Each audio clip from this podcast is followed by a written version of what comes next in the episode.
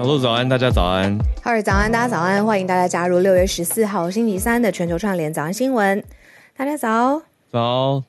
今天早上超可爱的，我们的标题在 Clubhouse 现在的标题是 Daily News。我我我半故意啦，应该说我们今天也呈现出我们今天选题早上的困难。嗯，我们真的是搏斗到最后一秒钟，因为有一些我觉得我们在节目上面讲了很多次，怕大家嗯、呃、已经有一点疲乏，真的是会担心。那有一些是呃新的资讯不断的 update 上来的时候，谁先谁后，我们是纠结到最后一秒的在群组里面讨论。不过我们还是有一个我们心目中的四题，今天要跟大家分享的。对，刚好这聊这个跟大家聊哈，我这个还没跟小鹿讲，前几天我跟我们呃的。两位很忠实的听友吃饭。哦，这两位听友叫做我爸妈。那嗨，那那那浩尔爸妈就会有一些想法跟建议，然后我就会觉得说，那、哦、主要是说，哎、欸，为什么你们没有讲什么什么？这种，我就会觉得说，哦，那一题呢，怎么了？这样子，对，或者说，哎、欸，有有一件也蛮重大的时事啊，什么为什么没有讲？我就想说、嗯，其实我们真的很难 all inclusive，就已经很广了，很尽量了。可是一定还是会有一些遗珠之憾，对，对啊、你 真的是太会用词了。嗯嗯、遗珠或者是时间，还有我觉得掌握度也是我们自己的考量。对，有些题目我们呃讲起来非常好发挥，就像是大家常会听到的一题，嗯、但是我们超展开那种。我觉得我、嗯、我跟浩尔都有很多的想法想跟大家分享，而且想要听到你们的。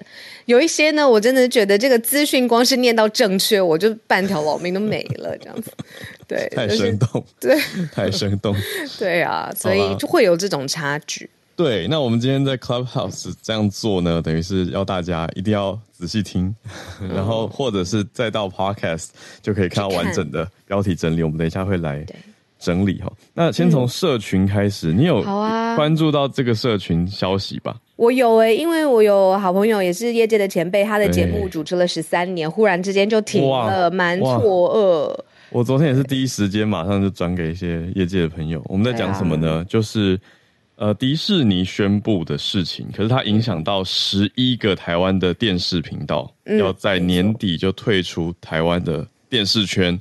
在明年一月一号停播了，嗯，对，对停播了，就是停播了，电视停播。那，嗯、有一些会转向网络，或者是留在 streaming 啊，呃，Disney Plus 串流等等。那有哪些频道？我们先讲一下好了。有一些大家一定耳熟能详的，嗯，哎，哎，我手边有。国家地理，嗯、国家地理频道、嗯，另外还有卫视中文台、卫视电影台，耳熟能详的，对对对，对啊，真的是很熟。国家地理频道，还有国家地理高画质野生频道 Baby TV，呃，这这最早十月一号，NCC 已经正式确认了、嗯，因为 NCC 就是国家通讯传播委员会监管电视的嘛。嗯、那另外刚讲卫视中文台、卫视电影台，还有 Star Movies Gold、Star World。新卫娱乐台，对对啊，这些其实是呃，至少是我从比较会看电影啊影集的时候，就还蛮常看的频道来源呢。嗯，就 Star 系列这样子，对。对，然后西洋电影。会影响大概一百多个人，嗯，对，所以在台湾就是我们自己没有办法看到，从明年一月一号开始，那一百多个人刚刚是说台湾的员工，其实是在这些旗下的频道来服务的。那至少像是我刚才说的，我的前辈好朋友，他真的是主持了、嗯、呃其中一个频道的呃。就是卫视中文台的节目十三年的时间，但是这个是整体呃母公司，然后对于台湾公司的评估跟考量，他接受到讯息的时候也是觉得哈、嗯、怎么会这样子接到通知这样，对啊，那他也是受到影响的人呢、啊。嗯，我觉得这个消息出来，第一个让很多人会嗯得到新知的资讯点是说、嗯，哦，原来这些频道都是迪士尼旗下的。我想应该蛮多朋友本来还不知道。那第二个是大家当然就会好奇原因，就是到底为什么呢？那我觉得现在看到的消息还没有很，嗯，就是迪士尼的公关已经回应了，可是讲的很模糊，就是说因应全球策略做出商业模式调整。那对，这就是有讲等于没有讲的人。嗯、对，前半真的是这样。那后半我觉得稍微稍微有讲方向一点。后半就是说重心接下来会放在 Disney Plus。哦，但是 streaming，对对对，然后强调说啊，还是会深耕台湾影视等等等。对，那就主要是那个 streaming 算是一个答案吧。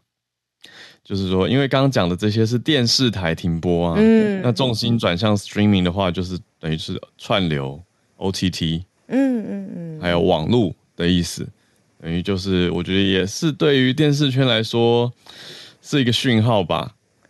嗯、呃，很强的讯号。嗯、然后我刚刚在想说，我刚讲的是美美剧嘛，是 Star 系列或者是电影。那卫视中文台跟卫视电影台是不是大家最常看呃周星驰电影的来源呢、啊？就是以前是龙翔电视，对，龙翔才是大家常看的。然后后来卫视中文台就有了吗？是吗？有吗？大家可以帮我们补充 update 一下。因为后来龙翔那个我不知道为什么好像没有很常转到，就是那种厉害的中文片啊、港片啊等等这种。嗯，我家是已经没有装第四台很久 很久了，真的知道。对啊.而且我们最近才去的节目，嗯，《欢乐智多星》就在卫视中文台播。哎、欸，真的哎，我我第一个瞬间也是想到他们。欸、对，等于是刚刚节目重新改版了之后就，就对对哇，对，再来关心一下。嗯，所以我看大家都在看什么？卫视中文台看《乌龙派出所》，OK。OK，还有什么？哦，还是有人说，哎，爸妈比较看不惯串流，喜欢传统第四台。不过同时，我有看到我朋友，他是一个影评人，他就写说，他爸妈以前都是很传统第四台的，可是这几年他开始偶尔回老家的时候，发现，哎、嗯，爸妈开始接网路了，嗯，就是行为也在改变，不同年龄层的用户。因为这个影评朋友他很有趣，他前一阵子的做曾经做过一份工作，是嗯。等于是节目后置剪接，嗯，那他他去了以后才发现，哎、欸，怎么都在剪那种，呃，很像以前电视台那种卖药广告，嗯嗯嗯，就是现在哦，二零对二零二几年了哦，还在剪这种卖药广告，然后他就觉得越剪越良心不安，嗯嗯，对，结果主管竟然跟他说，哦，你就正常啊，如果我们出事的话，就是罚款给 NCC 就好了，嗯嗯，他就说哈，怎么会这样？后来他就走了。可是他想要表达的是说。还是有很多传统的收视习惯是看那个类型的，可是很明白他剪的那个风格就是给比较长辈风啊，嗯，所以他为他从这个角度为电视圈的未来担心，然后结合到昨天这个消息，唉，叹一口气。其实有一叹口气的部分是说，真的是影响到呃，真的实际在工作的人，对啊。可是他是真的是一个很 clear message，就是未来的收看重心到底是发生在哪一个载体、哪一个频道上？这个频道可能是呃我们旧的习惯的那种第四台的频道，有可能是未来的串流 digital 的频道。那显然整个呃迪士尼集团的决定是重心是以往串流平台。嗯，对啊。哎，我看到一个有趣的观点，有一位听友在聊天室写说，第四台的好处是什么？是什么？是可以狂转，不用有目的的看东西。嗯，有反向思考，不是对，有这时候不是所有的人都想要有目的的收看，他想要呃 随意收看，random 进入然后离开这样子。那会不会有人推出网络随意收看服务？铁定会有啊，铁定会有，因为这个是 doable，right？对啊，串流也做得到，就。就是那个转台速度可以快到，串流的速度可以快到，让你像第四台转台一样，嗯，浏览的感觉有趣。你看，爸妈还是不太习惯串流，习惯传统第四台。嗯，大家的对，打开之后就有声音，然后哎，这不喜欢就转到下一个，速度很快，下一个也不知道是什么，然后还是转这样子的感觉。有时候电视开着是不是一种陪伴？当然啊，嗯嗯嗯，早安新闻也是一种陪伴哦。不一样，不一样。我跟你说，早安新闻因为没有第四台，所以 我们点进来的听友都是有目的的来听，哦、或者是被朋友推坑的吧。咚咚咚咚咚。但希望大家有目的的留下来，然后变成习惯以后，就不用有那么目的感了。那我们就来呃满足大家的目的，就是聊今天的新知跟资讯，对不对？好好好，对，对，我们今天四个题目来了。今天的第一题是，嗯，比较严肃，是蛮严肃的。从瑞典的智库报道来切入啊，讲到说地缘政治的紧张，那现在呈现出来中国的一件事情，叫做中国核武库存增加很多，就是跟其他国家比起来是最多量的。增幅。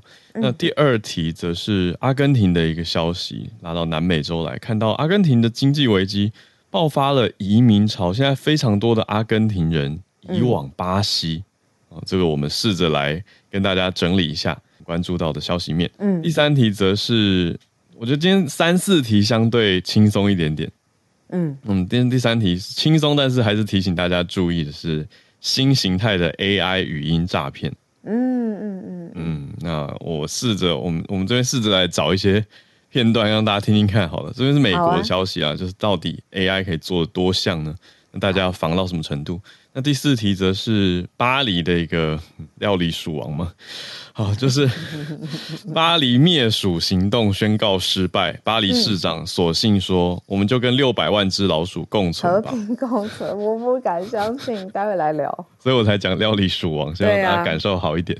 啊、好，那我们先从认真题开始，严肃题。好，就是中国的核武库存是在增加的状态。嗯在理解这个数量上面的变化之前呢，大家有一个背景资料给大家参考，是这个全世界总共有九大的核武国，就是是有核武武器在这个国家的，总共有九个，分别是英国、中国，就是我们今天要讨论的法国、印度、以色列、北韩，还有巴基斯坦、俄罗斯跟美国，一共有九国核武国。那全世界的努力从就是二战之后。呃，国际框架的努力都是希望这个数量要削减，而且呢，不仅是口号而已。比如说很有嗯约束力的，或者是很明确的，就是我们之前讲过 New START 新战略武器裁减条约。呃，这个就是去约束说，哎，是不是在每一年的武器的发展上面，甚至要退役的呃核武的武器上面，其实是有明文规定下来的条约，然后让多边的国家加入。可是发生了什么事情呢？首先，我们刚讲的这个 New START 是呃，二零一零年的时候有一个新的新战略武器制裁呃呃裁减条约，俄罗斯已经宣布要暂缓参加了，他单方面决定说他不参加不玩了。对，那但我们今天要跟大家讲的是中国。中国呢，现在又被瑞典的呃一个斯德哥尔摩国际和平研究所研究出来说，现在对于。核武库存现代化，中国是做的很积极的，而且他还说，现在呢，如果说你二战以后，希望这个全世界的核武数量增长要下降，而且呢是要一路下降到大家觉得安心安全，嗯、那这个趋势已经来到了终止，也就是说什么呢？接下来要增加了，上对对啊，没错。那我们来看一下，到底现在降到什么程度？嗯，核弹头，刚刚小鹿讲的九个核武国。总计起来，核弹头的数量去年初是一万多枚，一万两千七百枚左右。嗯，那今年初等于经过一年来，还是一万两千多，可是一万两千七变一万两千五。嗯嗯，所以是减少了呃数百枚，应该讲啊两百枚左右。嗯嗯嗯，所以核弹头是在减少，等于是在退役或者是在去除的。但是接下来，如果照这个和平研究所。的智库评估的话，意思是接下来要开始上升增加了。没错，然后尤其又特别点名的就是中国。我们昨天才讲说，就是中国对于不同国家的。制裁，他们决定围绕在金融这个核心上面打造一系列的反制裁的工具。嗯嗯、那显然它不是唯一一个面向，因为在核武上面，它真的是一个你讲出来就会觉得哦，它的震慑力啊，或者是呃它的军事力量，这是全世界都会非常关注的。那中国在这边也有布局，就是它的这个现代化还有数量都增长。嗯，对，所以，我们今天讲的是增长量最多的。嗯，在这些核武国家当中是中国。不过，我觉得还是有一个数字也要讲，嗯，就是实质上拥有的总量，美俄加起来还是有全世界九成的核武。嗯嗯，还是美国跟俄国，对啊，对啊，这个九成很多，九成就是几乎全部。对啊，那剩下百分之十让其他七个核武国去分嘛。嗯，那除了中国以外，印度、巴基斯坦、北韩的库存量也是增加的。嗯，那俄国当然是增加，可是它增幅相对小，但其他核武国家相对是持平，而且是在走一个核弹头相对在下降的趋势。没错。嗯，那刚刚才浩尔讲的这个真的很关键，就是美俄加起来这个核弹是。就是核武是全世界最大宗百分之九十嘛，所以刚才讲的那个呃战略上面呢、啊，去相互削减，约定削减的条约就非常重要。但是不好的消息就是，因为它每十年一更，对，十年更新的新战略 New Start，呃，俄罗斯他没有想要加入，他不想要相互消减。应该说，俄罗斯在二月的时候推出来说他要退出，单方面退出，对，对，算是对国际上一种威胁吧。对。嗯，他不会削减。那你看，这如果约束双边或多边，其中有一个大国，他说他不要削减了，他对于这个呃条约的约束力啊，还有它的意义，其实影响是很大的。对，而且他又是核武大国。对啊。嗯，所以意思是不是说，哎，我不减了，我要增，我要加强自己的实力。对啊，我不减了，我要变强。我不减了，我是强人，我想发展什么我就发展什么，国际框架我不玩了。怎么可以这样？听了就觉得也太任性了吧？但但就是真的是这样 啊！是，这是我们今天第一个题目啦。嗯，所以比较严肃一点点。那我们再进到接着第二题啊，刚刚有大帮大家整理的是说阿根廷对的消息，就离我们很远很远，也比较少讲到吼。是，可是我特别看到这一题，就是觉得说，哎，我嗯，这是一个。算是一段时间的事情，它是一个最近期的蔓延的趋势，嗯，所以我们可以来开这一题。我觉得可以开，而且它跟人口数、移民潮、经济这些都非常非常有关系。我记得我们之前应该有讲过，就是阿根廷年比通膨年比的通膨率超过百分之百，意思就是说，一个人他如果出去，你要采买日常生活的东西，假设蛋啊，或者是呃日常生活所需一些青菜。哦，一些家里想用补给品，他带非常非常多的现金，超过百分之百，意思是有一些东西物价就 double，对啊，more than double，然后要很多很多的现金，然后所以他必须发一个、嗯、呃，历年来就是你的纸币上面不是有面额吗？他发了一个最大面额的纸币，哦、就是两千批索面额，因应这个状况。对啊，带太多现金不可能嘛。对，很近的事情。五月二十二号，阿根廷的央行发的最新大面额的纸币。没错，那这个是一个背景。呃，那更长的背景就是 COVID 之后，然后会造成了现在我们刚才看到的这个经济面嘛，然后民生面这样子。然后还有 COVID 之后，大量的阿根廷的移民，呃，就移到了巴西，因为在阿根廷的生活实在是太辛苦了，就像是我们刚才讲的这个。所以呢，阿根廷的总统呃费南德兹他就六月底要访问巴西，跟巴西的总统一起来讨论，就是自己的国家经济的问题有没有什么帮助可以来互相的解决。嗯，所以他是第三次要访问巴西来求助了。因为如果他再次不求助的话呢，其实更多的阿根廷的人就会觉得，哎，生存不下去。好，那我们举家搬迁，我们不要在阿根廷生活了，我们直接去。巴西展开生活，就是这一波的移民潮越来越多。那对于这个自己的国家，感觉危机感很重，所以总统求助也是向邻国巴西来求助。嗯，我们看到的数字是多少？也让大家讲呃讲一下，让大家感受一下。嗯嗯嗯、呃。去年的话，有六千六百名阿根廷人移民到巴西去。哦、嗯，那是相比于之前一九年 COVID 的时候，再增加百分之二十。嗯，那如果跟嗯二一年相比的话，增幅也是有八成二，所以就是都是几千人几千人，但是更多嗯。的量体移到巴西去。嗯嗯嗯嗯嗯，哎，像聊天室就有人在问说，哎，一到巴西移民有什么条件吗？我觉得这是很好的问题。我们来看看，如果这么容易移民，那是不是代表这两国之间本来对移民就没有很强的限制？然后，但是因为经济大危机爆发了，COVID 也大爆发了，所以现在讲说，哦，有这个通道，那我们赶快移去巴西找新生活。嗯。那另外这一题的重点是说，就是那还有什么样经济上面，或者是你说金融上面的帮助，可以让阿根廷的经济危机去缓解？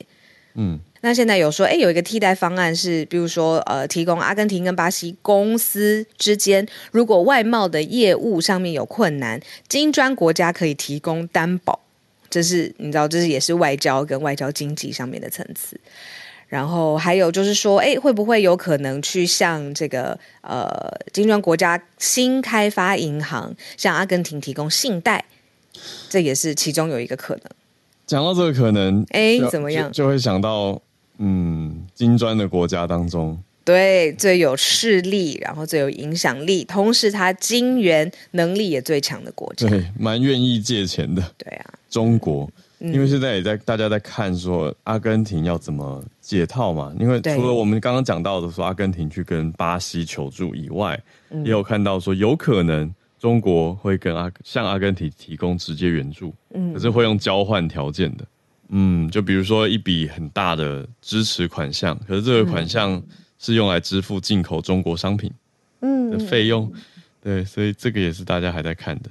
这个我们很少讲到阿根廷的现况，那可以大家总总而言之简简短一句总结就是生活很苦，我要去其他地方生活了。总统也知道，所以总统在看有什么国际上面的框架或援助可以帮助自己国家的经济。嗯，好，那我们再看看大家有没有什么可以补充的消息。然后我们要进入今天我们帮大家整理的第三题。第三题呢，就是一个新型 AI 的语音诈骗，这是在美国出现的比较多。那其实今天，呃，包括浩尔还有制作人都特别想让大家知道，这种新型的 AI 诈骗到底是什么。我们说 AI 它可以，呃呃，模拟人。我那天跟朋友聊到，就是说。你就算不精通各国语言没关系，现在 AI 有办法是，比如说我现在录影讲中文，但是套用到 AI 的一个呃软体程式之后呢，它就会把你的嘴型变成你想要发文吗？发文的嘴型、发文的声音，然后发文的呃各种的用法就直接帮你套用了。那好，这样的技术往好的方向想，它可以减少很多很多的效率啊，然后哦增加很多的效率，然后减少很多的浪费。对对对。可是放在诈骗上面，到底是一个怎样的形态呢？我们要不要来来听一下？先让大家听吗？好，好啊，我看看这个声音应该先不讲，然后让大家听听看这是什么。好，这边让大家听一段声音，看看听不听得出来发生什么事。Kampf by Adolf Hitler, read by Emma Watson。哦，刚刚那个声音是假的，这样讲大家听得懂吗？他刚刚刚那一小段是 My Kampf，就是。希特勒的书叫《我的奋斗》嘛，就是在希特勒德国时代是几乎全国一人一本的书。对，但是当然现在大家听到会觉得，嗯，然后他是让艾玛华生就是饰演吗？对的声音去念，read by Emma Watson 嘛，就是《哈利波特》里面的妙丽的女饰演妙丽这位女演员来念。可是这是假的。对啊，但铁定他没有念这一段嘛，对吗？但听起来就是他的声音以假乱真啊。对，非常非常像。我不知道大家就是呃，艾玛华生，大家应该对他的声音是有一点感觉的，因为他的声音也很特别。嗯、那他 AI 就有办法运用这种特殊的声音上面的特质，去做出新的内容。有些时候，这个内容是来骗你的。对啊，蛮惊人，就是已经可以做到这么像了。那我们关注到的是什么手法呢？就是结合台湾其实也常见的那种打电话给家长，说我被打了的那种。嗯嗯，那一种诈骗，只是在美国，对美国一些美国人来说，这算是新型的诈骗。可是还结合了 AI，所以声音更像了。这真的很坏欸，就是会打来说什么“救我”之类的。那就我们这边看到的报道整理说，有一个家长，他就接到了他十五岁女儿的电话。嗯，他百分之百确定是他女儿。嗯，好，百分之百加引号。那他说是我女儿在滑雪的时候遇到问题，遇到状况了。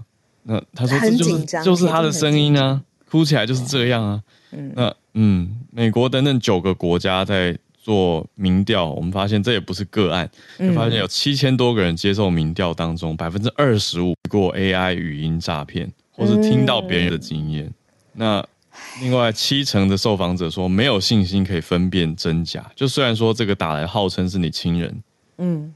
对，但你也不没办法，你知道，特别是加上那种情绪、情感的危机性，揪心嘛，对啊，对啊，你是想说我我还要去确认说他到底是不是 AI，我又没有一个侦测器，或是当下可不可以，以后说不定会有，对不对？电话对，接通的时候直接，我我觉得也许哦。现在有诈骗过滤系统，以后是 AI 过滤系统，有可能啊，哦、有可能，非常有可能。嗯，你要相较于人的无助，他没有办法判断出来它的极端就是现在另外一端 AI 是说，只要三秒钟本尊的声音就好了，它所需要的 data 就是这个样子，嗯、这么少，三秒钟本尊的声音，那其实 AI 就可以复制出一模一样的这样子的声音，只是你看把它弄来诈骗、呃洗钱，或者是呃录一个什么样以假乱真的资讯，完全可以做到。对啊，所以过往的一种认证方式，声音认证，我觉得快要失效了。嗯、可是也许会，我们之前也跟大家提过一个想法，是可以跟家人约定密码。嗯嗯嗯，跟家人约定一个暗号。有有有有有，一定只有家人才会知道的。啊、例如说，就是只有我，我可以跟大家分享我们家是怎么样，嗯、就是我不要讲出来，都不会讲出来，不会讲出来，就是 从小到大我都会叫我妈妈一个昵称，哦、那个是在一个对对对一个特别的。呃，经历之后，我就会这样子叫她，而且我妈妈也非常喜欢我这样叫她，嗯、所以我就会问她说：“呃，妈，我以前到现在最喜欢叫你什么？”那只有他知道，哦、对啊，当场考试，对，当场考试，对，哦，这个就是对，有一些秘密，还是有一些秘密就不存在网络上的，对啊，不会有人知道的，对，这样才才有办法做到真伪的辨识。这叫什么安全提示题？对，安全提示，没错。哇，亚利桑那州有一个专门的研究人工智慧的教授，他说，接下来你说三秒钟的声音档，就可以模仿出跟本尊一模一样的分声声音的声了，真恐怖。也让我想到最近我看到，呃，应该是 Photoshop，你有注意到吗？Photoshop 推出一个 beta 的功能。是直接你把一个区域框起来，然后打字说：“我想让这边多一只狗狗，我想让这边多一只拖鞋，我想让这边多一个海浪。”哦，我知道了，他就直接生成给你，而且生成的非常自然，有有有有，很惊人。对啊，会让我联想，就是这种 AI 的模仿能力跟复制归纳逻辑能力是越来越好的。嗯嗯嗯，因为我们呃有同事有在用。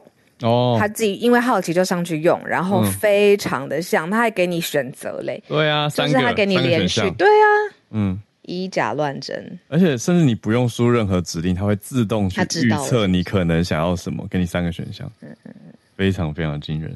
嗯，好，那我们来到第四题，等一下要接早科学的时间。好，来第四题，刚刚讲巴黎的料理鼠王真实版。鼠患。有点严重，不知道去过巴黎的大家有感觉到吗？在走在路上会出现，然后从地下水道出现老鼠跟你打招呼，哦，可能很多人是惊慌失色吧。那两百万巴黎居民，那你才两百万居民吗？好，跟六百万只老鼠，他讲的可能是巴黎非常市中心吧。嗯，哦，六百万只老鼠要怎么样和谐共存？嗯，呃，市长有点放弃的感觉，就直接跟大家说。我们就来设立一个委员会，来研究人鼠共存吧。然后找到了他的点，好，也没那么完全夸张的放弃，而是说要找到巴黎人容忍范围内的有效处理鼠患方式。嗯，比如说他们现在做什么？呃，他们可能的一种处理方法是用密不透风的加盖垃圾桶，嗯，搭配口服避孕药，啊，给给老鼠的。嗯嗯，可是这样子目的是老鼠，就是会远离他们，这样子是吗？呃，算是，嗯，减少老鼠的数量，因为真的太多了。OK，嗯，可是二零一七年巴黎曾经投入过一百七十万，对，一个灭鼠行动，对，对，对啊，对，嗯，一百七十万欧，那换成台币的话，大概五千六百万。左右，那这个灭鼠策略是失败的。当时是很多气密的垃圾桶放在巴黎市全区，嗯、然后用毒鼠药发动几千次哦，因为花那么多钱嘛，可是却失败了。对啊，到底是为什么这么难以根根治，或者是就是根本性的解决这个问题？嗯，才会到现在。对啊，就是料理鼠王的繁殖能力。嗯。还有逃生能力非常强大，就是下水道系统吧。我觉得很大一块是下水道系统，因为呃，不止巴黎、纽约的鼠患问题，嗯，或治鼠需求也是知名的。纽约也是当然。对啊，那如果要讲这两个城市的共同点，我就第一个会想到是古老的地下系统。嗯嗯，对，然后也常常让大家联想嘛，讲啊地铁、尿骚味。对，比较脏臭的情况，就是因为它系统系统老旧，就是会有它的问题。已经有些地方持续都有在翻新，但是整个系统，你知道那个规模非常的庞大。嗯嗯嗯嗯，对啊，所以整治也是一段一段来。那新段落做起来，旧段落的地方还是会聚集很多的呃老鼠吧，有可能。嗯嗯嗯嗯嗯，对。所以我们看到这是巴黎现在近几年都维持在相对稳定，叫做六百万只，讲、嗯、起来很惊人。但是今年的清洁人员还是会担心说，哎、欸，会不会有变动？就是每年还是在持续的对抗，跟希望找到一个平衡。嗯，哦，有人说排水系统的老旧，OK，嗯，对啊，因为水管也是他们的通道。好，真的好，那就是我们今天呃跟大家哦，我们制作人有补充说，其实还有一个原因是因为呃现在不是有很多气候变迁的议题吗？会导致升温，哦，冬天变暖了，对，没错。所以大家以后可能不是只有巴黎说啊，我放弃了灭鼠没有办法成功，因为升温会造成更多更多的城市要迎来就是鼠患的问题。这个讲起来好恐怖。对啊，这个是老鼠繁殖很好的条件啊，就冬天不会那么冷，对，可以生存下去。嗯嗯嗯嗯嗯，冬天不怕冷死了，哇！好，这是老鼠跟气候变迁的关联。好，那我们今天的四题盘点先到这边，对，告一段落。因为今天也是 SMC 早科学的时间，嗯、因为每周星期三我们特别邀请 SMC 早科学负责人啊 Senei 可以上来跟我们一起聊聊他在科学上面想跟大家分享的新的观念，或是一个统计的报告，或者是最新的期刊当中他看到的亮点。Senei 早安，Hello Hello，小鹿早安好，早安各位听友，大家早安，好，对我终于回来了，我很开心，欢迎回来。对啊，今天想要跟大家分享的是周一呃一个新发布的科学研究，那这篇是耶鲁大学研究团队发表在 Nature 上面一个子期刊，叫做代谢的研究。嗯，那他的研究问题是肥胖会不会影响大脑对于营养的反应？所以这里有几件事，就是呃，在 BMI 超过三十的人，在这里定义是肥胖，就是肥胖的人，哦、他吃到呃跟 BMI 小于二十五的人，他们吃到一样的东西的时候，他们大脑反应是一样的吗？对，哦、然后研究发现是会的，就是肥胖的人他在呃吸收这些营养的时候，大脑的反应会比较弱。哦，对，那这个所谓的不一样是说，嗯。如果胃里面有一样分量的葡萄糖跟脂肪，嗯，那肥胖的人的大脑反应会比较弱。但是如果是 BMI 小于二十五的话，会看到，嗯、呃，大脑对于这些营养素会有反应。那这个是这个研究里面，嗯、呃。现在得到了结论，嗯、但是这个大脑反应比较弱，代表什么意思？对啊，它有什么影响？其实现在还不知道。嗯、有可能，有可能是，例如说大脑，嗯、呃，肥胖者的大脑对于营养反应比较弱，所以他就想要摄取更多，大脑才会有反应。或是停止进食的讯号出现，嗯、所以他会嗯、呃、吃的比较多，这是有可能的。但是这个研究还没有研究到这个部分，现在只知道说，嗯，如果是 BMI 大于三十的人，那他的大脑对于胃里的胃里面吸收到的营养的反应是比较小的，这样。嗯，哦，哎，为什么只能研究到这边？感觉就是差一步就有一个很关键的结论要出来了。对，我，我我在看的时候也是。这是我第，这也是我第一个问题。嗯，然后如果我们仔细想的话，就吃东西，然后食物被消化，身体接受到营养吸收，这好像是应该被研究的很透彻。毕竟，毕竟我们知道的好像很多了。我们从小就要念，嗯，就是哪一个器官是负责什么功能啊？然后他们在吸收，嗯，营养是什么样的角色？对但事实上，去细想会发现吃，吃吃东西这件事情其实很复杂。嗯、那如果我们要研究大脑对于胃里面的营养的反应，其实很困难。嗯，这个研究它厉害的地方，它嗯怎么说？它登上了 Nature，嗯，很 top 的期刊，期刊、嗯、虽然是仔细看这样。嗯，那这个研究它厉害的是，研究者是把营养直接注射到受试者的胃里面。哦，他不是让他吃。减少中间的过程变化。对，他们直接注射了葡萄糖跟脂肪，然后再去记录，嗯、呃，受试者的呃大脑的核磁共振的反应。我看到的时候觉得有点匪夷所思，但是他这么说，就像浩伟刚刚讲，他减少其他影响因素，嗯，例如像每个人咀嚼次数不一样啊，嗯，那舌头接收到食物的时候，其实他也会送讯息给大脑，嗯，或者是说，其实，在你吃东西之前，食物就已经会，嗯、呃，传送不一样的讯号给你，你就会接收到不一样的讯号，不能说食物传送，应该说你接收到不一样的讯号，就说你会看到它，色香味会有不同刺激。对，你大脑就开始动了，没错。然后也有就就就是嗅觉啊、视觉这些，那卖相好的食物可能就让人家觉得比较好吃。嗯，那大脑对于就是其实我们这些东西都是主观的经验反应，那这个反应可能就会让大脑会表现的不一样，所以他没有办法真的去研究胃里消化的东西怎么传讯号给大脑，然后大脑是怎么反应。嗯嗯。嗯所以为了要让这个影响最小化，他就不要让你看到食物。嗯也不让你闻到食物，嗯、也不要让你吃到食物，去掉这些因素。对，我就直接在你的胃刺激。嗯、对，我就直接在你的胃里面注射葡萄糖跟脂肪。嗯，然后同时记录你大脑反应，这样可以最明确的去推论这之间的因果关系。哦，所以目前得到结论就是这个因果。对，现在就知道是营养素在这些一样的量的葡萄糖跟脂肪，嗯、在于 B M B M I 大于三十的人的大脑里面反应很弱。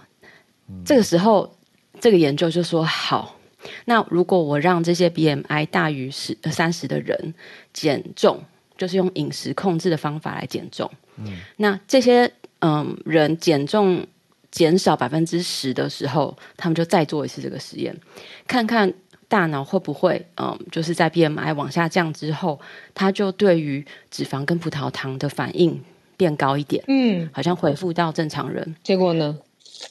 发现没有改变，没有改变。对对对，其实如果大家去看新闻的话，会发现有一些新闻会用嗯，就是肥胖不可逆 什么这种很耸动的标。对，但但事实上，嗯，如果仔细去看这个研究，或是听一下其他专家意见，专家意见会说，第一个，他做的实验的周数是比较短的，就几个月。嗯、再来是大脑它嗯的。它会改变，它会变化，但是它到底有没有这么快？哦，所以这是研究不知道的。嗯、就至少在这个时间的区段之内，在这些受试者身上，我们看到，即使他 BMI 大于三十的人减重了十 percent，嗯，他的大脑对于呃脂肪跟葡萄糖的反应一样没有增强。哦，等于是说，我们现在可以知道是短时间内，说不定大，说不定大脑还没跟上身体的变化，没错。所以有可能刚减重成功一点点的人，他还蛮容易复胖的。没错，没错。所以他就有可能可以解释刚刚讲为什么刚减重成功人容易复胖，嗯、然后就是有可能就是大脑还没跟上，这样。对，这是长期抗战。对，所以其实我们像看到这看到这里，就发现还有很多事情不知道的，真的。大脑到底跟上？对，然后而且这个跟我们实际上在吃东西的经验是不一样的。嗯，我们有的时候，嗯，我们在吃的时候是先闻到、看到，或是肚子饿，然后咬它，然后再呃到胃里面，所以它其实有非常多、非常多的细节需要把它分开来，我们才会一个一个知道。那研究者最后他就去看说，到底是大脑中的什么东西没有跟着反应？哦，他们发现的是大脑中的多巴胺。哦，多巴胺是大脑中很常见的一种化学物质，嗯，跟我们非常多的大脑功能、认知功能有关系，像是快不快乐啊、专不专心啊、嗯、呃，要不要做什么事情啊，都很有关系。它是一个很广泛，大家会常常听到，但它是一个非常非常复杂的大脑化学物质。嗯，这个研究发现的是。胃里面吸收葡萄糖以后，两组的人的大脑都会释放多巴胺。嗯，但是如果是脂肪的话，它只有引起 BMI 低于二十五的人的大脑去释放多多巴胺。哦，也就是这个量的脂肪，对于 BMI 大于三十人来说，它是比较呃没有这么敏感释放多发多巴胺，让大脑知道说，咦，你开始吸收嗯、呃、这个营养素喽，这样。嗯、所以他们就想，这可能是现在慢慢一个一个 pass out 以后，就发现它很有可能是肥胖者对于嗯营养素比较不敏感背后的一个生理机制，这样。哦，哇，可是多巴胺真的就像神内点出来的，对，它还是很复杂，它因为我们我们容易简化嘛，就会想说啊，就是。呃，兴奋快乐就是，比如说去运动就会有 dopamine hit。嗯，对，哦，对，那那对，结论是对的，可是中间那个机制到底是怎么样？对，而且都还是不了解。对，就是多巴呃多巴胺它在大脑里面很多，而且它嗯，如果是去作用在不同的脑区，它可能会有不同的效果。嗯，对。那例如说呢，还有什么不同的脑区的效果？我真的很好奇，因为常常听到这个字，然后也跟。不只是呃饮食啊减重有关，好像跟其他的，你比如说动力也很有关系。嗯、对他，他嗯，他最常被提到的是，他是在他是呃被包括在一个学习的机制里面。嗯、所谓学习，学习就是当我呃受到奖赏的时候，我就会想要一直做；当、嗯、我受到打击或者是惩罚的时候，我就不想要做。对，那多巴胺就会被认为是这整个学习机制里面的一个很重要的化学物质。嗯，所以，嗯，大家可能会想到的是，如果多巴胺好像受到多巴胺刺激，我就一直想要做，就像是运动一样，嗯，对不对？但事实上，嗯，这个话回去再查，我我我这个不确定，但。在你被惩罚的时候，也许有多巴胺的分泌。嗯，它并不是多巴胺都是当你受到奖赏的时候调多巴胺，嗯、而是这整个系统里面它有很多不一样的神经传导物质，就是这种化学物质，嗯、跟不同的部位在运作。这样，嗯，对。我会补一个，嗯，你说学习理论的确有一个词叫正增强，对，那就是跟多巴胺有关系。嗯嗯。嗯对，会大家受到学生、学习者受到激励跟鼓舞，或者有成就感，要让大家有一些小小的成就感，嗯、持续的分布在学习过程里面，他就比较会有动力继续前进下去。对，就每一个学习其实都是大脑的改变，但是它必须要很长时间的累积，它才会变成一个习惯。嗯，那在这个过程里面，多巴胺就会是一个大家会常常提到的这样。但嗯，就像刚刚讲，如如果大家对这个有兴趣，我之后可以多。分享如果有多巴胺的研究出来的话，这样子，嗯，那像这个研究，至少我们现在知道是大脑的这个这件事情，就是呃，在不同 BMI 的呃指数的人，他们的大脑对于呃脂肪跟葡萄糖的反应不一样，嗯，那嗯，它影响它这里面真的作用是大脑中的多巴胺，嗯，那到底这个改变要多久？大脑需要多少的时间调试？那嗯。如果要改变这件事情，要怎么改变？要通过什么方式改变？嗯、这都是之后的研究还需要继续呃努力的地方。这样子，嗯，哦，就是还有很多未知待探索跟了解的领域。嗯，对的，没错。嗯，哇哦，谢谢 Snay 非常有趣的新消息。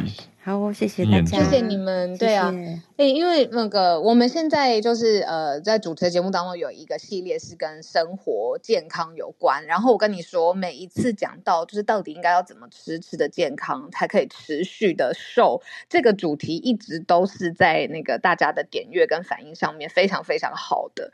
但是它的那个科学的机制到底是怎么样？今天有稍微多了解一些，然后发现哦，不了解的还是更多。谢谢 Snae 带来给给大家一些想法吧，或者是嗯，可以再去关注、了解一些机制，就是诶、一些现象背后为什么是这个样子。好，所以我刚听到警讯，就是如果刚减完重的身体，你要给他一点时间，说不定大脑还没跟上，说不定。哦，所以不能心急，好，要持续长期的养成健康的饮食、健康作息吧。我想这也是一个正向的讯息，可以让大家参考一下。但这也是做起来最难的地方啊！谢谢今天的 SMC 早科学的时间，谢谢 Snake。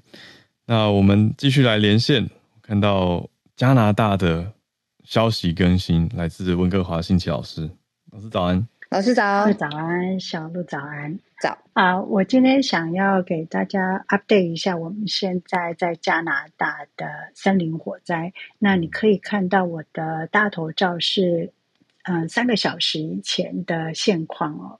嗯，黑点越大，就表示它的森林火灾的嗯严重度或是燃烧的嗯广度更大，就对了。嗯、那呃。等一会儿，我可以再换另外一张来解释。就是说到目前为止，这是今年的这个二零二三年的山山林火灾，应该算是过去这自从新冠以来吧，算算是最严重的，而且提早非常多。那到截至目前为止，现在是六月中了，我们已经有呃嗯超过超过四万八千平方公里。它啊、，Nature，等一会儿我会分享 Nature 它的解释的原因哦。它就是讲说是 more than more than million hectares。那目前的火烧严重度呢？嗯。你现在可以看到的，就是东部的加拿大东部的，可能就都还是维持在安大略省；那西部的都是在加拿大的落基山脉这一区，那就是呃卑诗省跟亚伯特省中间这一个区块。那呃，结光是上个礼拜啊、呃、的火灾地区的范围，呃，将。以 Globe and Mail 的这个新闻记者他们的预估，就是大概是五个大多伦多的地区的大小，五个哦，所以它的啊、呃、火烧程度其实真的是蛮大的。嗯、那目前有十万个居民因为森林火灾必须搬迁移，然后气候科学家他们的预测是说，啊、如果 climate change 没有 under control 没有把它控制下来的话，那以我们现在的速度，在二零五零年的时候，二零五零年加拿大的森林火灾估计会比现在的严重还要翻倍，就对了。嗯、那我现在要换的另外这个图是，就是在 Nature 今啊六月十号发表的。那你们如果点呃，我不知道网络可不可以把它上传。你要是啊、呃，等一会儿点上传完了，你可以把它点进去的大头照，嗯、可以看到二零二三年的时候，我们的火灾是在不到六月就已经直接冲到超过二零二一年的严重程度。对，对嗯、那呃，所以它基本上就是说，Nature 的这个文章就是说，因为我们东部加拿大的东部今年特别的干。就是春天很干很干都没有雨，嗯、那因为很干的关系，造成它很容易就是只要有一点点火苗，它就整个烧起来。嗯、那可是，一般而言，你要是看过去这四年，二零二零年到二零二一年，我们的火灾啊，森林火灾是可以一直持持续的。那以二零二一年为例子来看，它的嗯持续是持续超过九月。所以，我们二零二三年就已经超过二零二一年的高峰了。那接下来，其实让大家非常的担心。啊，这是我从加拿大这里的 update。嗯，谢谢，谢谢老师。嗯，谢对啊，这阵子对他的就是后续，其实也蛮多人蛮关心的。就截至目前为止的，嗯、比如说它影响的公里数啊，然后山林什么时候能够富裕啊，然后这个范围是不是持续扩大当中？那谢谢上来老师帮我们补充这个。对啊，我觉得我听到的是这个加剧的趋势越来越严重这件事情，因为这不是特殊状况，应该说每年都很容易烧起来。所以老师刚才用了一个词，今年特别早，而且我们看到的点是说它的火势也特别强烈，燃烧范围更大，这个就跟气候很有很大的关联。所以希望还是早一点。之前听到说有在下雨有比较好，可是现在看起来还是烧得很凶。那就希望不要太严重。我们再继续连线，来跟我记得两年前有人跟我们连线，有上来过。对，你好，你好，早安，你早安，你好，嗯，浩好，小鹿好，你好。我在日本想分享一个关于日本的信息安全方面的啊、呃、新闻，这个内容有一点长，所以就先不闲聊了。好，嗯。呃这个内容是高市早苗经济安全保障担当项促进日本加入共享机密框架，推进那个五眼联盟的这个信息安全标准的一个内容。嗯、呃，早苗经济安全保障担当项呢，在六月十一日日本公开论坛发表了以国家经济安全为题的演说。他说：“希望建立一个工业技术版本的安全审查系统，只允许审查合格人员处理机密信息。这个系统呢，旨在促进日本将基于与五眼联盟相同的信息安全水平的系统制度化。呃，这个系统呢，是一个在七国集团以及七呃和五个英语国家这个五眼联盟的共享机密信息的一个框架。嗯，那为什么在这个时间点，呃，日本对于加入国际框架会有这么大的需求呢？嗯、呃，首先我们来了解一下它这个安全许可，也就是 security clearance 这样的一个体系，它其实是一个安全许可认证体系，它是政府对可以获取与日美的安全保障法相关的机密信息的人员进行。认证的一个系统，这个认证系统的对象呢，可以是人或者是公司、机关、设施等等的。当把人作为认证对象的时候，它的系统的目的是限定可以获取机密信息的人员，以及保护机密信息的安全，并且防止信息的泄露。这个安全系统主要分为三个部分，第一个是由政府根据这个安全保障法指定重要信息做标记，然后第二个部分是政府调查并授权需要访问相关信息人的安全许可。这里所需要访问重要信息的人通常是政府职员以及民间人士，在日本呢，基本上是以日本国民为对象的。第三个部分就是特殊信息的管理规则，包括泄露信息时的严厉处罚。就是如果一旦被允许可以获得信息的人泄露了他所获取的这个信息的话，会受到非常严厉的处罚。当政府机构和企业掌握了这个安全保障法的相关信息的外泄时呢，将会对国家安全造成影响。事实上，其实日本已经有报道，就是公司持有的这些机密信息被内部人员泄露，并且由于这个制度的不完善，还会增加。另外呢，在现代的这个科研领域呢，人工智能和量子技术等等这一些尖端的技术是非常重要的信息，这些都是民间开发的，但也可以用于军事目的。所以这些信息如果泄露到国外呢，会有非常大的安全隐患。所以越来越需要保护可以获取这些信息的人的数量以及这些人的安全性。嗯，并且呢，在参与国际 经济框架也是非常重要的一个标准吧。嗯，由于五眼联盟这个英语共享机密体系的英语框架已经非常的成熟，所以呢。日本呢也非常希望可以参与与这个五个国家的安全合作。嗯，那在此之前呢，当然是需要导入相同标准的框架才能够加入这样的一个体系进行合作。所以这样对日本来说呢，如果没有此类计划来保障信息安全的话，对日本的国际竞争力是非常大的一个打击。那所以。为了跟上这样的一个系统的基准和标准呢，日本的现行的制度啊，对，由于日本的经济安全促进法呢，也在二零二二年，也就是去年生效了，这也就。非常促进了关于导入这个和美国或者五眼联盟一致的这样的一个安全许可认证系统。嗯，其实，在日本的民间已经有一个相应的这个机密信息框架，比如说网络安全基本法或者是特定秘密保护法等等这样的。它的之前的这些许可制度呢，其实主要规范的是一些企业和一些政府机关的人员。嗯，但是这一次我们的安全保障安全许可呢，它的范围比较广，会。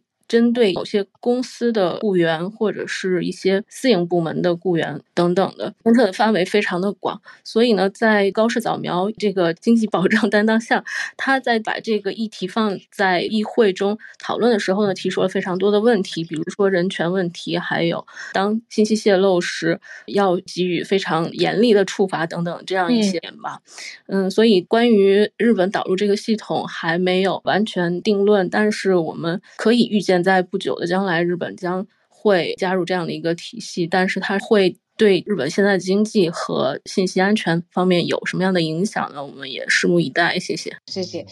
呃，像聊天室尼寇有说，哎，可不可以请你分享一下相关的讯息连接？然嗯，你有说今天的这个资讯量真的蛮大的，嗯，然后哪里教就麻烦你，如果你有在我们的这个社群或者现在在 Clubhouse 上面，可以把你刚才看到的这个连接提供上来。嗯嗯，非常谢谢立交带来这个题目的资讯量是多的。那高市早苗，我们之前略略有在新闻节目上面提过。对，嗯、呃，这边讲到他的这一次的这个角色是经济安保大臣啊。嗯，呃，就全名很长啊，经济安全保障担当相，但通常我们翻译讲安保大臣。对，嗯，所以我看到他也提供上来了。对的角度去切到资讯安全，还有 G7 的框架跟五眼联盟。五眼联盟是英美加纽澳嘛？的这个参考框架基准，所以日本看来是要往呃，应该说不能讲日本，而是高市早苗或经济安保大臣的角度在往这边推动的。那他是比较保守的政党嘛，自民党这边。对，可是其他议员的回应跟其他政坛人士的回应也要再继续看下去。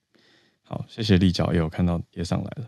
所以谢谢谢谢朱小汉，刚才就因为节目的这个时间的关系，那大家也可以结束之后去汉超课堂上面来跟朱小汉，嗯嗯，因为朱小汉今天原本要分享嘛。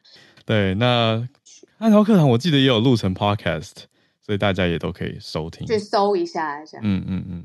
好，那我们今天的节目也在这边刚好来到了尾声啊！欢迎大家待会可以去汉超课堂，在 Clubhouse 上面。也谢谢朱小涵长期都支持早安新闻。那我们就明天礼拜四的早上会再继续跟大家准时串联。嗯，就明天见啦！大家拜拜，拜拜。